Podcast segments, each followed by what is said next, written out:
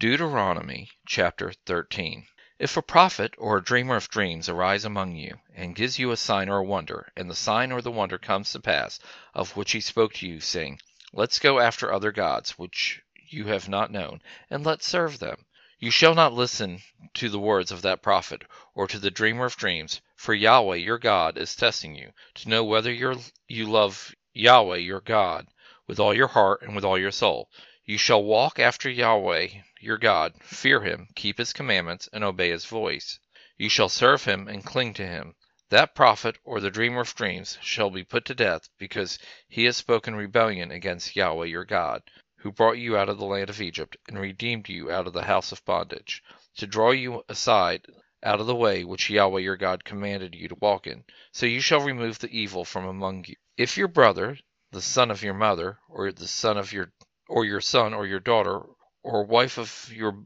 bosom, or your friend, who is as your own soul, entice you secretly, saying, Let's go and serve other gods, which you have not known, you nor your fathers, of the gods of the people who are around you, near you or far off from you, from one end of the earth even to the other end of the earth. You shall not consent to him, nor listen to him, neither shall your eye pity him, neither shall you spare, neither shall you conceal him, but you shall surely kill him. Your hand shall be first on him to put him to death, and afterwards the hands of all the people. You shall stone him to death with stones, because he has sought to draw you away from Yahweh your God, who brought you out of the land of Egypt, out of the house of bondage. All Israel shall hear and fear, and shall not do any more wickedness like this among you. If you hear about one of your cities, which Yahweh your God gives you to dwell in, that certain wicked fellows have gone out from among you, and have drawn away the inhabitants of their city, saying, Let's go and serve other gods, which you have not known,